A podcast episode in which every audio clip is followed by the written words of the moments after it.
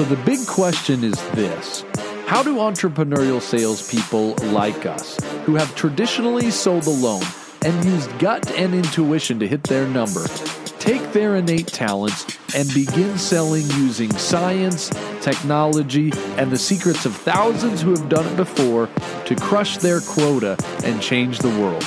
That is the question, and this podcast provides the answers. All right, everybody, we're here again, Sales Secrets Podcast. Want to finish up my trends, not finish it up, but definitely go to round three here, starting with number 12 top trends for 2019. Here we go. Um, first thing is this concept of the hybrid sales rep. Now, one of the things is if you haven't seen our state of sales report, you ought to check that out. It showed that outside sales reps spend almost half of their time, that was about 46, 45% selling remotely. Now, this trend, this idea is pushing companies to focus more on this idea of a hybrid sales rep and really ditch the name field sales because these reps basically are spending so much time doing inside sales you know it's like this 50-50 game. They're not inside sales. They're not field sales. So there's this concept of hybrid coming on. Now, I think this is a really smart move for a lot of companies as they find the most cost effective way to go to market. So, expect to see more companies introducing this hybrid sales rep that basically may be out in the field, um, maybe does travel sometimes, but again spends about 50% of their time selling remotely like an inside sales rep. Number 13, companies will look to outsource more sales functions. So, this is an interesting one. A lot of companies are debating this, and a lot more companies are popping up who offer these types of services. If you haven't heard from them, they're companies who will literally um, take your sales development team, they'll take your inside sales team, they take your customer success team or your cross seller, your upsell team, and they will bring them in house and some of them have some fun models where they'll actually they'll kind of get it up and going and get it optimized and then they will allow you to take those people and bring them back in-house. It can be pretty powerful. Now certain marketing funk marketing's been doing this for a long time. They've found outsourced vendors that really have skilled capability um, to, to do what needs to be done in marketing and they really again get that kind of expertise. For some reason in sales we've been a little slower to adopt outsourced models um, but expect that continue to shift as we go into the next year you'll see companies recognizing that there are certain aspects that can be done exceptionally well by outsourced vendors. You'll see that start in the transactional world and just dip its toes in relational, but certainly uh, focus more in that bottom uh, rung of sales.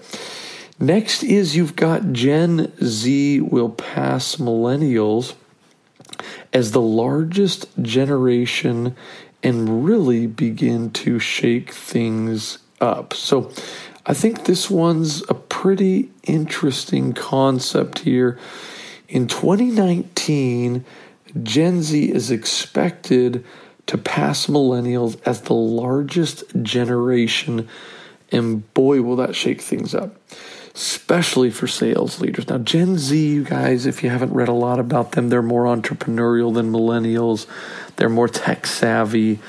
One big differentiator for them is they're all about culture, and they really want to be a part of it as they are in it, this concept of co creation of culture.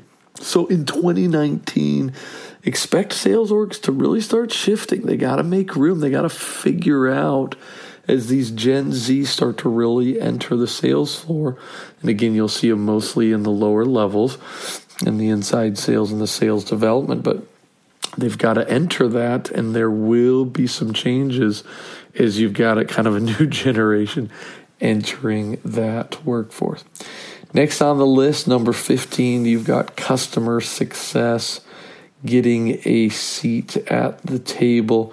I think this one's interesting because truthfully, this one has been kind of the red headed stepchild in a lot of organizations, but in 2019, that's due to change. Um, in most organizations, it doesn't have an official seat, nor do they have any technology really to support them. But doesn't mean that that can't change. And I see that changing in a very big way. You've got companies that are popping up all over the place who are offering technology to the customer success team. Think marketing stack. That's where technology really started to boom. It's now moved its way into sales, and we're just seeing the proliferation of. I mean, you got a new company every week, every day in the sales technology landscape. It's still fairly barren in the customer success world. So, see that as one of the indicators. Companies willing to spend on customer success. And when they spend more, I think they're going to expect some, you know, some decent ROI. So as they get ROI, they spend more. Then this puts more people kind of in the the power seat, makes people ready um, to actually run it, oversee it, etc. And so I think more and more organizations will kind of take that and and run with the customer success role, really having more power in the organization. So that kind of sums up um, this concept of the evolution of the sales structure. Next, let's jump into the changing sales technology landscape. Now, this one has got to happen. I mean, there's so much sales technology out there in the market. Um, you know, it seems like with us, we've got um, a sales engagement and cadence tool and been doing this for years, but there's a new competitor every day. And so whether it's point solutions, whether it's I mean, again, content, is it forecasting, prospect? A lot of different options in that market, but we've got to start to see some consolidation there. And so you'll see again little point solutions merging with others to see if you can go more platform as the sales technology landscape. I just I don't think a full bore consolidation, but you'll see some nice movement around that in 2019. Um, the simplification of the sales technology stack. Now, if you look at our data, um, on average, sales reps have about 5.2 tools per person. Mm, I don't know. Some people some people may consider that to be a lot. Uh, I mean, I'm I, I'm not sure if companies are forcing you know these technologies on people or not but but it's at five five and a half that, that is a decent amount so sales reps whether you like it or not, they have a hard time adopting technology. I know this from, I mean, this just, this is the life that I've lived and, and it's tough. And, and sometimes companies, they're slow to recognize the ROI on technology or they don't even think about the ROI. So this problem is already getting worse. We're like, oh, something new. Let's put it in our stack. Um, that's got to change. That has got to change in 2019 as companies start to evaluate their technology stack and start to limit the tools that drive the highest ROI. You know, what tools are nice to haves and which tools really do connect with um, more bottom of the uh, of the pipeline numbers. I, I think that'll just be key as you know, organizations want to win or not win.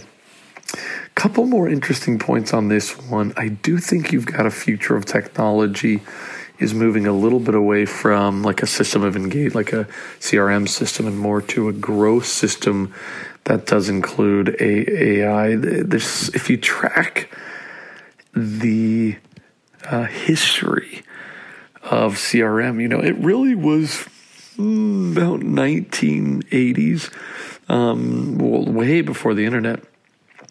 It was to organize a lot of your sales efforts. It followed a linear construct with opportunities and had this concept of a single threaded phase based path toward close. You know, do this, this, this, and close. The thing is, t- times have changed. The sales process isn't really linear.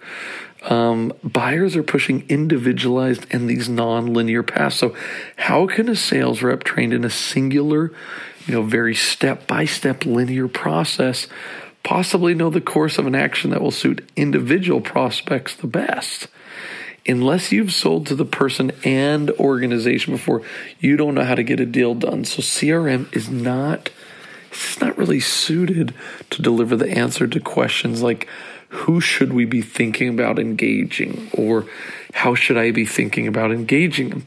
Now, these are things an experienced rep often already know, especially if they sold to a particular organization in the past. But man, these answers are just, they are definitely not within CRM. So, what is the future of CRM? Yes, I do think.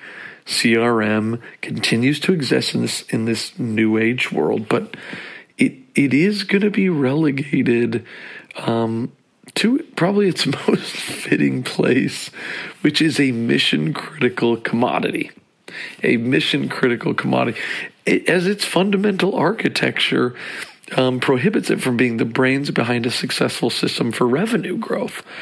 I do think if you want to learn more about that, we've written some interesting stuff. I'll see if I can put that in the show notes or you can catch it in the actual blog. So that's a little bit on the future of technology moving past CRM. A couple other quick things that I think are interesting on the technology front. One, you're seeing more and more interest in forecasting. I mean, this is again another CRM miss here. It's just doesn't give you a lot of data, and so companies feel the pain when it comes to forecasting in, in CRM. And I think we've got to get away from this blind forecasting. So, um, how do we do that? Well, one of the big things we we set up this problem really strongly. We did a research study that found that companies are only 28.1% accurate. That's not great in their forecast. Um, now that's 90 days out from close. That's not just when I randomly put it in. It's 90 days out from close. Can you believe that? Um, I don't think CRM is going to do this. AI will be able to be there to fill in this gap. That's one of the tools um, in our state of AI study coming out next month. People are just saying forecasting is going to be impacted pretty strongly by AI. So watch out for 2019 being the year of the forecast. Last on the technology piece, I do think we've got to see some life brought back into gamification. This is one of those things that was so hot, you know, just five years ago, but due to a lot of the mishaps in the way it was built, a lot of these gamification companies turn into internal communications. And Mm, not very interesting, I think, for most of us. Another, the funny thing is, I think a lot of them did it wrong. They all thought it was about keeping score in competition, so every tool focused on this and they failed. What companies didn't realize that one, one, if not the strongest of the gamification tools and techniques is this concept of peer to peer interaction where feedback was driving was was really a strong driving factor. It's funny when you look at some of the tools that are adopted really well on the sales team. Slack is probably it might be the best gamification tool out there because it gives reps the ability to banter, just talk back and forth, and instead of just look at reports on a TV screen that are nothing more than you know fancy Salesforce report. So somebody is going to crack the code on this. I think 2019, you'll see some indications of companies finally trying to figure this out and moving away from just kind of scoreboards to something that involves certainly a lot more peer to peer interaction. So, um, those are top trends all the way through 21. Hopefully, you enjoyed some of those. If not, that's also fine. A lot more to discuss. And remember, success is just one play away. Want more sales secrets? Go to salessecrets.io to receive copies of our latest research and best practice content to help you crush your quota.